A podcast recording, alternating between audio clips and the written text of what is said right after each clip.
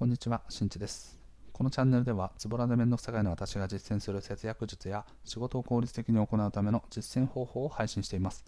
はい、皆様いかがお過ごしでしょうか今回はですね、生活水準上げるの怖っっていうお話をしていきたいと思います。ちょっとね、表現が、あの結構際どいというかね、うん、なんかちょっと不快に思われるような表現とかも含まれているかもしれないので、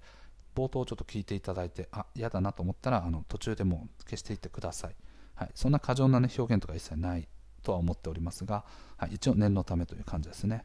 人はやっぱりですね、生活水準を上げてしまうとなかなか下げるのは難しいよという話の事例になっております。はい。まあ、あのちょっとこう、その内容を思い出しながら喋っているので、多少ちょっと時系列がずれたりとか、はい、なんか表現上ね、分かりにくかったりとかするかもしれませんが、ご容赦ください。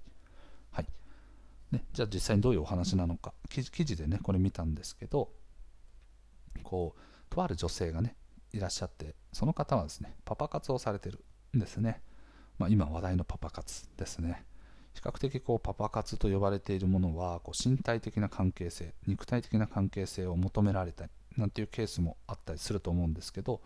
この方についている常連の方はそういった肉体関係をね一切求めてこない。ね、非常にこうクリーンな関係を築いている男性がいらっしゃったらしいんですね。その男性はですね、あのご自身で経営をされていることから、あの年収とかもね、もう何千万っていうね、あの多分3、4千万とか4、5千万とか、それぐらいで、まあ、すなわちお金が潤沢に持っているというような方らしいんですね。でその方からですねあの肉体的な関係性を求められない上に例えば食べたいご飯に連れて行ってくれたりとかあとは旅行に行ったりとかブランドのバッグを買ってくれたりとかあとはですねお家お部屋をですねあの家賃をねこう払ってくれたりっていうことをねしてくれるような、まあ、いわばですねかなりうまいうまみのある案件ということですね。はい。もうねあのそういうふうに自分の肉体を切り売りしてそれにおける対価を得るではなくて肉体をもうあの売ることなく周りの人たちよりも高い報酬を手に入れられているというのと同じことですよね。でその方その女性の方はねあのそのお父さんパパからね買いあこう買い与えられた部屋をまあこう借りてるわけなんですけどそれがもともと家賃がね10万ぐらいの部屋に住んでたらしいんですがそこから20万の部屋にね住んでるもののその家賃自体はその人がね払っていると。代わりに毎月毎月20万をその子に渡すみたいな感じにしていたらしいんですね。でこの男性はですね過去を振り返っていくとあまり女性との関係性っていうのはそこまでなかったんですね。で、まあ、仕事にすごく打ち込んでいた方らしくてですねだから女性関係よりも仕事みたいな感じで結果的にこう仕事で成功を収めた。頃にはまあ結構ね年を取ってしまっていた。ということから、まあ、ご自身はね独身であること。そしてまああの女性との、ね、関係こう交友関係とかもあんまりない。みたいな時に、うん、なんかこうパパ活というものを始めて実際にそういう若い子とかとね交流をし始めたらしいんですね。それにしてもなんでこんなにねうまみのある案件何がしたいの？この人っていうふうに思うと思うんですけどお金はね潤沢にあるよと。で女性に対してもねなんかこう関係性過去の、ね、交友が薄いということもあったと思うんですけどこの方の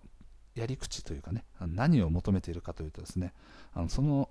パパ活をしている女性ですねうまみをこう享受できている女性の方が明らかなこう生活水準の上昇をしているということを確信したタイミングで関係性を切るらしいんですね。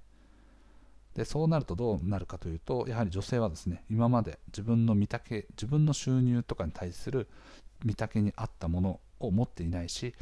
家賃もね10万円だったけどあその人が出してくれるから20万円のところに住んでるけど自分自身がと20万円のところにね自分のお金を払って住めるかっていうと決してそういうわけじゃないんですね。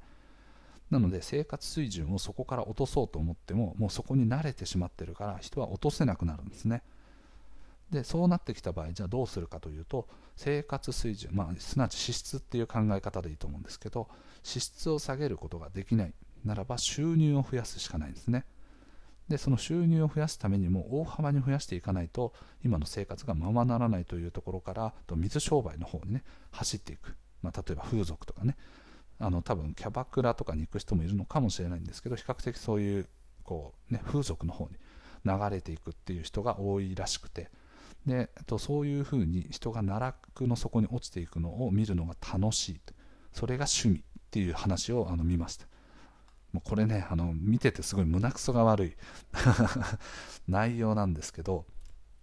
ただここには本当に人間の欲求っていうものが本当にそう詰まっている事例だなと思っていて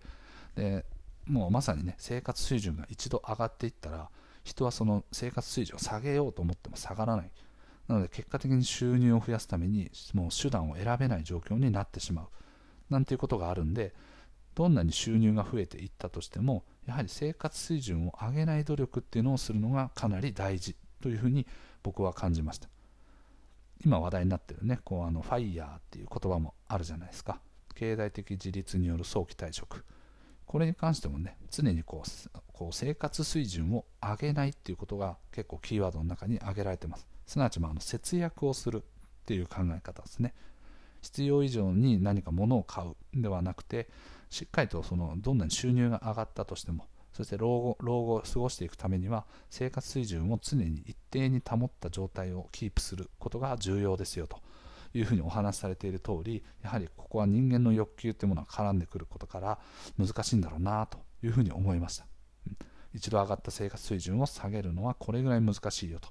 いうお話の事例でございました。ちょっと不快な思いをされた方とかねいらっしゃったら大変恐縮なんですがはい。うん。まあ、あの本当人間のねこう真髄というかね真髄というかね、もうあの変え変えられないところにつけ込んだような事例なんだろうなと思ってました、うん、すごいですね、うん。まあ、こういう発想を僕自身がね全くしたことがない。発想に至らなかったという感じですかね。はい感じなんですけど、うん、だから皆さんもですねあの何か副業してね収入が増えたよというふうになったとしてもですね支出の部分は常に意識をしていくことが大事ですね。正直ですね僕自身もあのフリーランスになってからですね収入は増えました。でそれによって、まあ、あの生活水準が保てているかというと決してそういうわけではないとは思いますわずかながらも全体的な水準というのはやや上昇しているというのは感じてます。それはなまあ多分あれですかね。うん、なんか子供たちがねあの成長してきてあのより無駄なものを多く買いたいってごねるからとかもあるかもしれないんですけど、はい、おもちゃが欲しいよとかね。なんかこう自分でこうクリームとかが作ってこう自分のアクセサリー作れるおもちゃ欲しいよとかね。そういうものをねあのねだ力強くねだってくることが増えたからなのかもしれないんですけど。やっぱりこう生活水準がね少なからず上がっているという実感はあります。ただ、えっと、収入が少ない頃と比べて著しく上昇しているかというと決してそういうわけではないんですね、うん、だから、まあ、基本的にはこう長長年というかねあの家計簿とかをつけていく中で常に平均となる金額っていうのは大体分かるようになるんですよ。だからそういうものを意識していたことからと特に収入が増えた場合にもあなんかあ支出めちゃめちゃ増えたねみたいな。って感じられるような月っていうのはほとんどないですね。突発的に、まあ、あの結構大幅な出費。例えば車を買うよだったりとかあとは結構高いんですけど、まあ、電動自転車を買う必要があるよとかね。そういう10万円とか10万円以上する買い物っていうのがポツッと出てくるときは確かにあります。それは節約をしていた収入が少ない頃にも節約をしていたんだけれどもとどうしてもねそのタイミングで買うことができなかったんで収入が増えた段階で買うというような決意をしたものですね。なのでこれはまああの平均値を押し上げているというか、まあ、一時的にねこうあの支出が発生するものに関してはおそらく生活水準を全体を引き上げていくものではないので問題ないと思うんですけどそんな感じであの生活水準をね皆さんあの上げ上がらないようにする意識収入を増やせば支出が増えてもいいんだっていうのはこれは大きな間違いですね。なので、まあ、当たり前のことですけど、収入を増やして支出を減らす、または支出を維持する。これが理想的な状態にあるので、今一度意識してみてください。はい。ということで、今回の配信は以上です。最後まで聞いてくれてありがとう。また聞いてね。バイバイ。